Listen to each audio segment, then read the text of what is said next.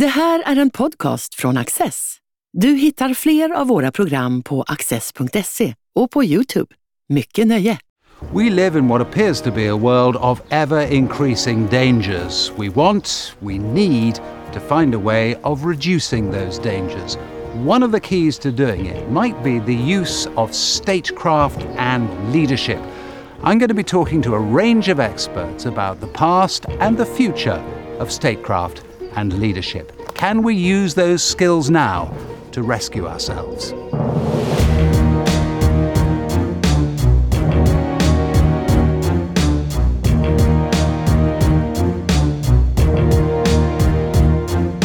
Rory Medcalf is head of the National Security College at the Australian National University.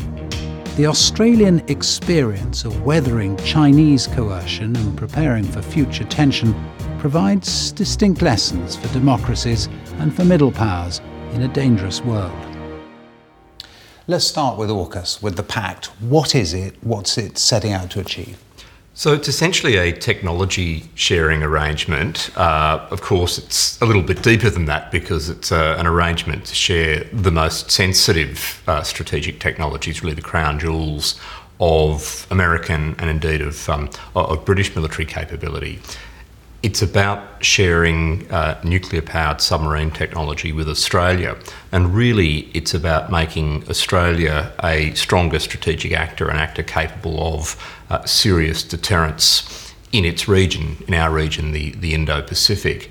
But as well as the submarine technology sharing arrangement, in other words, ensuring that the Australian Navy in the future has a nuclear powered submarine fleet, it's about uh, really pooling the uh, industrial technology scientific bases of the three countries the United States, the United Kingdom, and Australia in other technologies, in critical technologies for security. So, cyber, uh, quantum, uh, unmanned, uh, unmanned vehicles, uh, particularly underwater, hypersonics, and so forth, quite a long list.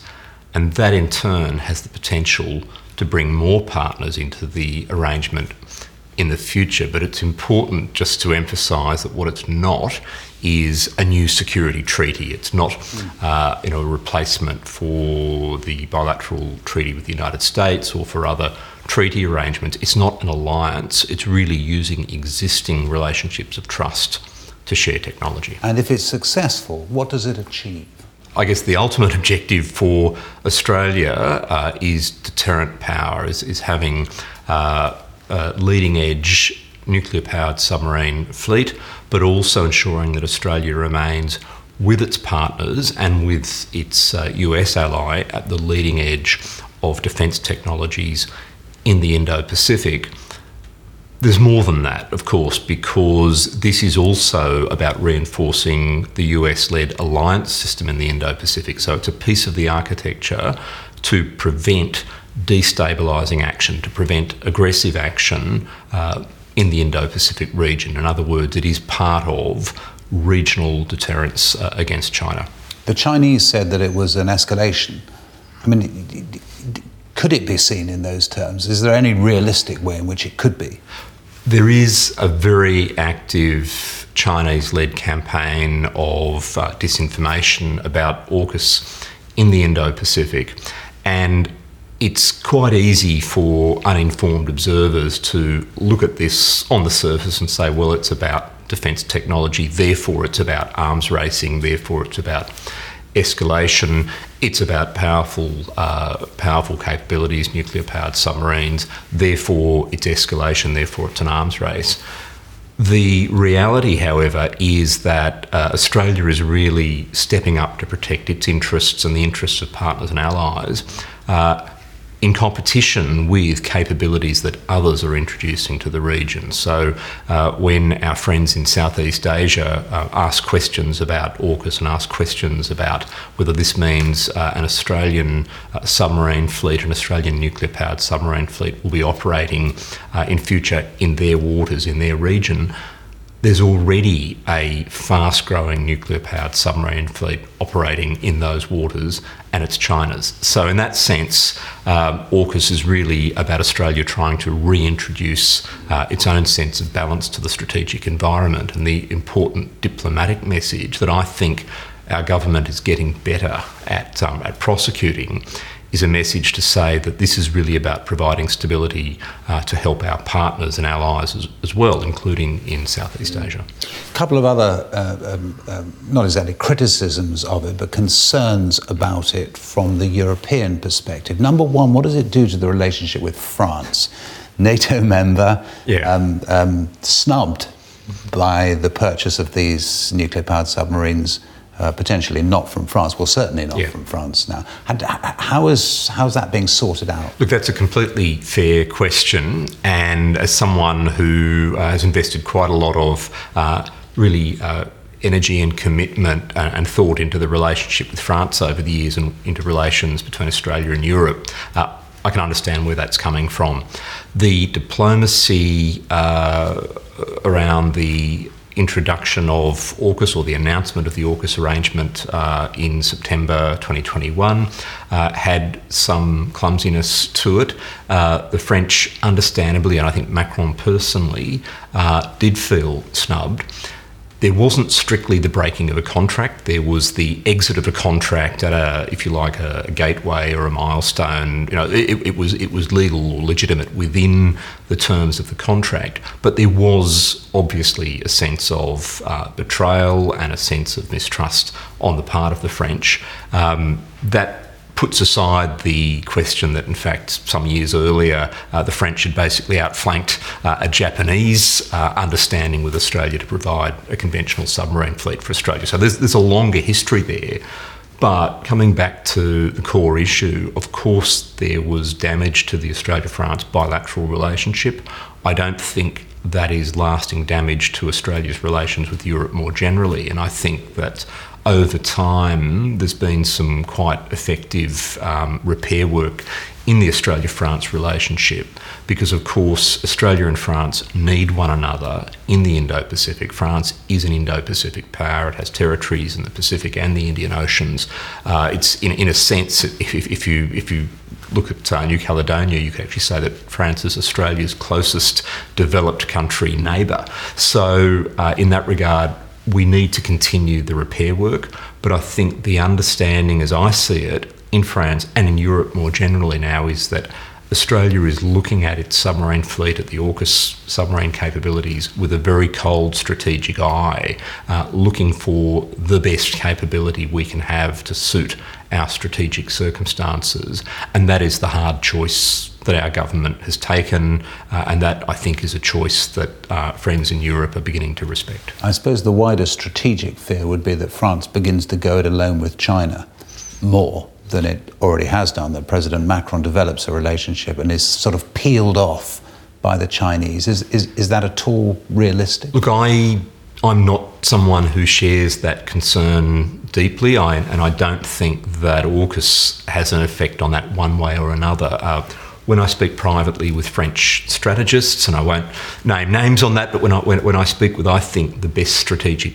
uh, thinkers in Paris, uh, they themselves have a very unsentimental view of China. They themselves uh, know what a strategic risk China is in the international system. And in fact, if you look at the history of France's own strategic capability, including its own nuclear deterrent, I think there's always been an eye on the global picture as well as on uh, the European theatre. So I think ultimately, uh, the French recognise that they have an interest in solidarity with democratic partners globally. Uh, but as for Macron's diplomacy, uh, week by week, day by day, uh, it's probably not, not, not something for me to comment on more generally. And I, th- I think that, that um, uh, if you read the French strategic documents, if you read their Indo Pacific strategy and their defence strategy, uh, in fact, they're, still broadly like minded uh, with Australia, and that's good news. Another concern uh, that there is with AUKUS, uh, uh, and it's a, a, slightly incoherent one, I suppose, in a sense, but I mean, obviously benefits Britain in many respects. But there is also this fear hang on a second the waters around Australia, indeed around China, are an awful long way away. Mm. Britain's pretty stretched defence wise, mm. anyway, very stretched, yeah. particularly after what's happened in Ukraine. We're stretching ourselves too much, mm. strategically as, as well as sort of physically and practically. Look, uh, I've heard that point, and I can understand, absolutely understand, concerns that the United Kingdom or really any other partner uh, shouldn't be overstretching its resources. I think this goes back to the question that, uh, like minded countries and democracies, we all have finite capabilities. It is a, uh, a challenging strategic environment out there, a sort of a growing horizon of risk, and none of us can do it alone. Uh, we also each need to prioritise our own geographic uh, theatre. So I don't think anyone in Australia is expecting that Britain's going to be, you know, a principal frontline uh, military partner in the Indo-Pacific. But that's not what AUKUS is about. So I think in many ways that, to my mind, that concern or criticism misreads AUKUS. You know, AUKUS is principally a strategic technology sharing arrangement. Yes, it will involve and should involve uh, increased presence by the Royal Navy, particularly in the Indian Ocean. So regular visits, rotations, uh, you know, effectively uh, an informal basing arrangement uh, in Western Australia for the Royal Navy, but particularly for uh, the US Navy. But ultimately, that's a um, relatively small part of the AUKUS picture, which is really about providing the technology to Australia. The fact is that uh, the Royal Navy already operates in the Indo Pacific and has for many years. Uh, for example, uh, an interesting um, little um, data point is when the um, uh, there was the search for the um, the tragically missing Malaysian airliner in the Indian Ocean uh, some years ago now, about, about a decade ago. Uh, there was a, a British uh, nuclear powered submarine as part of that search in the Indian Ocean because Britain is a country with global reach. And so I think really what we would be seeing under AUKUS is uh, a difference in degree um, and regularity of British presence, but not uh, an expectation that Britain would suddenly become the decisive strategic player in the Indo Pacific. And I think if you look globally at the need to deter aggression by authoritarian countries, if you look globally at the need to maintain stability, uh, in many ways, uh, the best thing that Britain and European partners can be doing for countries like Australia or Japan or other Indo Pacific partners is first and foremost securing their own region. Um, and that in, in itself will help ensure that the United States has more capability to bring to bear uh, in the Indo Pacific. So I think it's that point is, is, is, is, taken on board. It's a really interesting point, that, isn't it? That all of these conflicts are joined, all these potential conflicts, as some of them are, are, are, are in a sense very closely joined. Well, there's a strong argument, um, not um, an argument that um, that can't be challenged, but there is a strong argument that there's a global theatre of competition, effectively, uh, between the authoritarian partnership of um, of China and Russia in particular, and a broad coalition, largely of democracies of, of, of varying, um, you know, varying uh, shapes and qualities, but also other smaller countries that simply want uh, sovereignty to be preserved and that want to uphold a rules based order uh, and an order that reflects the UN Charter. And I think, although there are valid questions to be asked about whether China's objectives and Russia's objectives are, different. And certainly, thankfully, we haven't seen um, at this point from China the kind of aggression uh, that we've seen from Russia. Nonetheless, the um, the partnership, the extraordinary partnership that uh, Putin and Xi effectively agreed on the eve of the invasion of Ukraine, and the fact that China has been so reluctant to uh, to criticise or really uh, terminate uh, Russia's um, aggression uh, is a signal that there really is one strategic theatre, and therefore it makes sense for like-minded countries to be reaching out across the globe and not being bound by old, um, if you like, geographic mm. zones of interest. Henry Kissinger was saying recently that he thought at the moment the United States and China were on a trajectory towards conflict. But, he said, that can be altered. Yeah. Is this part of the altering, do you think? So, uh, the, the US China relationship is obviously central to global strategic balance and the, uh, the risks or the opportunities globally. I would note, just as a well, a really important side point that uh, a lot of the tension in the Indo-Pacific region and the risks of crisis and conflict are not only about the US-China relationship in many ways. So, uh, you know, the the power and interests and agency of other actors such as Japan and India, I think, needs to be brought into that conversation, and, and indeed um, Australia itself. But of course, the US-China relationship is the big one.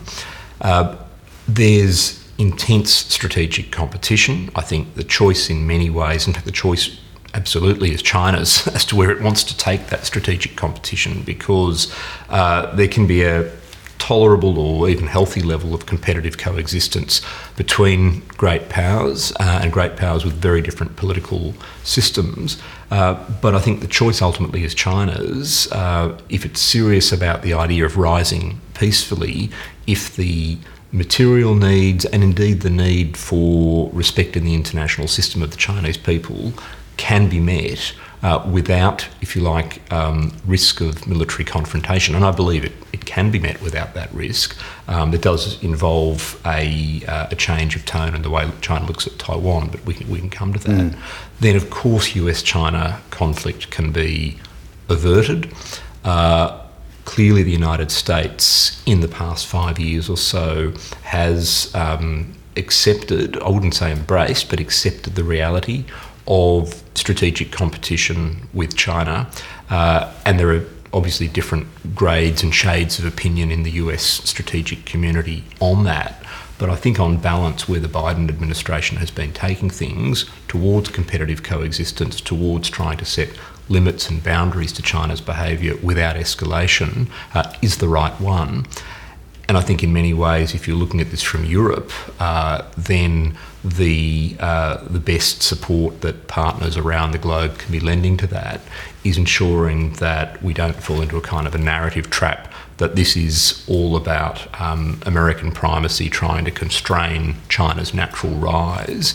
In fact, I think it's a it's a much more sophisticated story than that, we don't, in my view, want to play into a, Chinese narrative uh, that this is simply an old great power trying to squash a new rising power, when the reality is that most of China's neighbours and most of China's own region want to see some kind of limits set so that China respects their own sovereignty, their own interests, and their own values. Yeah, that's a really interesting point because you do actually see it portrayed in those terms increasingly in, in the Western media, almost unthinkingly, actually, that, well, this is, this is what's happening. China's on the rise, America's trying to defend its interests. And it's interesting that you point out to us all that the true picture may well be, well, as you say, much more complicated. Well, Asia is much bigger than China. And so if you look at Japan, South Korea, India, Philippines, Vietnam, Indonesia, the list goes on.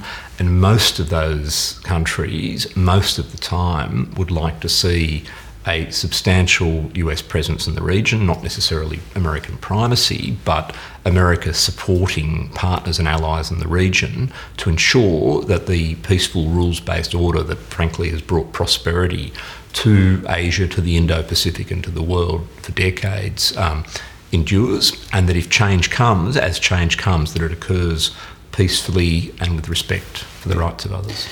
And that brings us to Taiwan. Yes. Uh, your thoughts? So, where to begin? I think uh, Taiwan is clearly identified as the, the number one flashpoint, the number one place of risk in the US China relationship um, and in the Indo Pacific region as well. So, as we watch the, uh, the horror of the Russian invasion of Ukraine, as we watch the consequences of that aggression, uh, it's being studied intensely in the Indo Pacific. It's been studied very closely by China, but also by uh, the people and the security establishment of Taiwan uh, and by the United States and others with uh, a core question in mind that is, can uh, aggression be deterred in the Indo Pacific? Um, what's the net effect of the invasion of Ukraine for the other side of the world?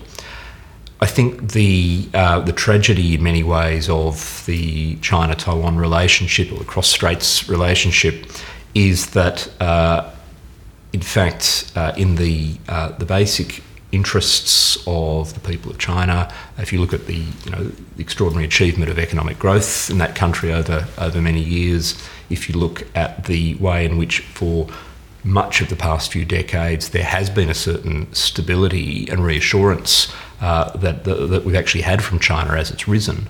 That's all over, and it's over partly because, in many ways, as the Communist Party and the uh, leadership, the authoritarian, indeed in some ways totalitarian leadership uh, of, of, Xi Jinping and his circle, as they look to the um, survival of their system and the uh, retention of their power, the Chinese claim to Taiwan on the argument that um, there's an unfinished civil war, effectively, and that in a sense China cannot be China until uh, the uh, 23 million people of Taiwan have been, if you like, um, robbed of their democratic system.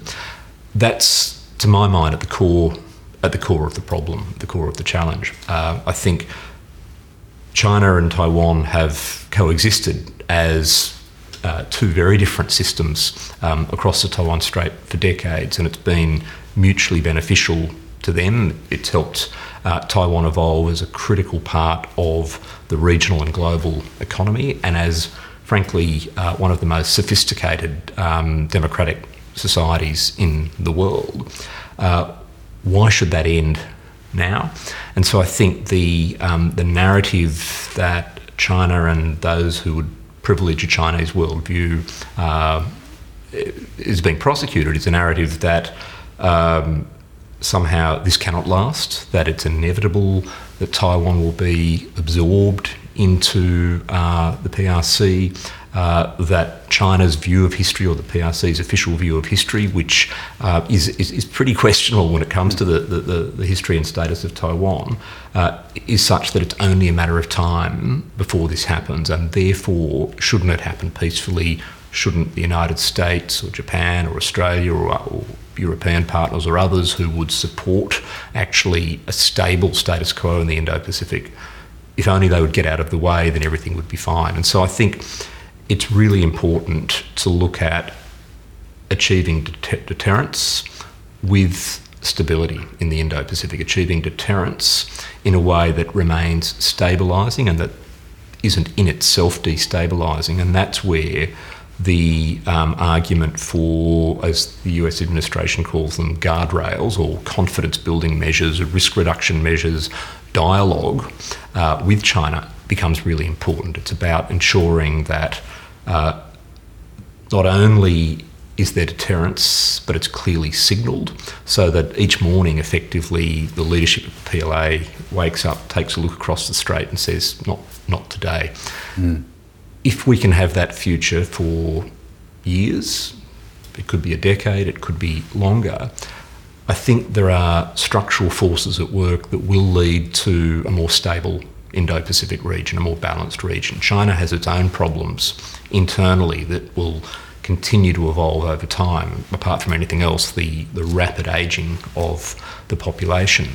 Other players in the region are becoming more effective, even though Japan's had its own decline in terms of population. Uh, Japan's defence modernisation is really quite an extraordinary story um, in recent years and in the years ahead.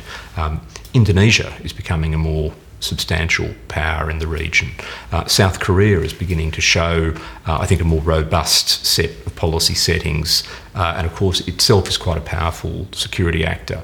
Uh, India, Australia, there's a whole range of partners, and of course, Europe re engaging in the Indo Pacific. So, I guess a more confident vision for that region is one where we can maintain stability for long enough that a benign form of multipolarity begins to take hold in the Indo Pacific. Uh, multipolarity is no longer a code for the world that China or Russia claim they want to see, but it's actually a code for coexistence in the region. But it's about buying time. Does, does Ukraine buy time? Yeah. That's, that's, that's the question. Mm. And when I say yes, um, that's a very provisional uh, yes. I mean, I think my initial judgment after the invasion last year uh, and watching the, um, the, the, catastrophe, but also watching the utter failure of Putin's um, military uh, strategy, uh, if you could call it that to begin with, all of that would have been studied very closely in China. And I have read, for example, um, assessments by Chinese strategists that even within the censorship regime in China acknowledge what a disappointment Russia has been, what a military disappointment this has been, and that acknowledge how hard war actually is, even if you think you're the powerful actor. So, you know, on a good day, you would say that those messages are beginning to filter through the Chinese system. But there are a few question marks there. One is what is the quality of advice that actually reaches the leadership? Secondly, what is the calculus within China as uh, as to whether time is on China's side or time is on America's side or um, time is on nobody's side. And I think sadly there is a view that there's a window of risk. The window of risk is really the next five to seven years, uh, probably towards the end of this decade in particular. That's a moment where, for several years, China's military modernisation and the acceleration of that will have provided enough of a capability edge and enough um, confidence, perhaps overconfidence in the Chinese system that they really could take Taiwan by force. Before a lot of the, um, the responses that the United States and its allies have been pursuing, including AUKUS, begin to take effect. Because I think if you look to the 2030s, in fact, um, a lot of what the United States has been doing to reinforce the alliance system in the Indo Pacific, to reinforce its own capabilities, to disperse forces, to get better at fighting with lots of small platforms rather than the small number of exquisite platforms, you know, aircraft carriers, for example, that it's traditionally relied on you can see that um, integrated deterrence from the United States begin to really take effect some years from now. So the fear is that China sees a capability window of opportunity, that Xi Jinping sees a political window of not only opportunity but almost desperation, wanting to cement that legacy as uh, the great leader who has reunited uh, the motherland.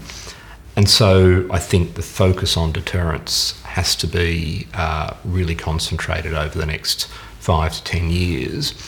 And I want to introduce a question about economic deterrence there because, in many ways, uh, the one of the messages of the uh, invasion of Ukraine uh, has been the unforeseen uh, economic consequences globally.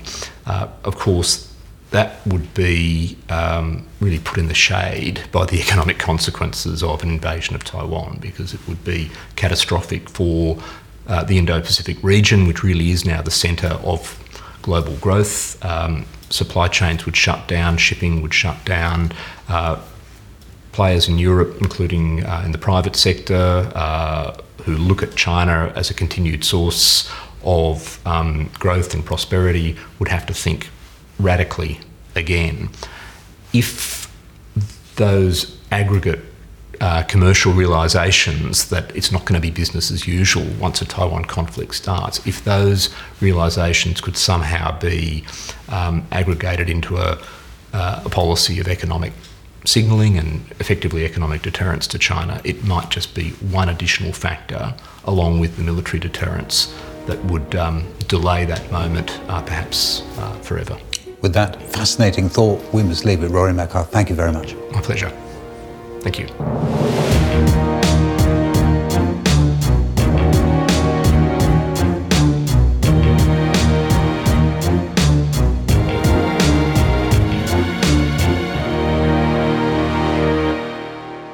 Du har just lyssnat på en podcast från Access.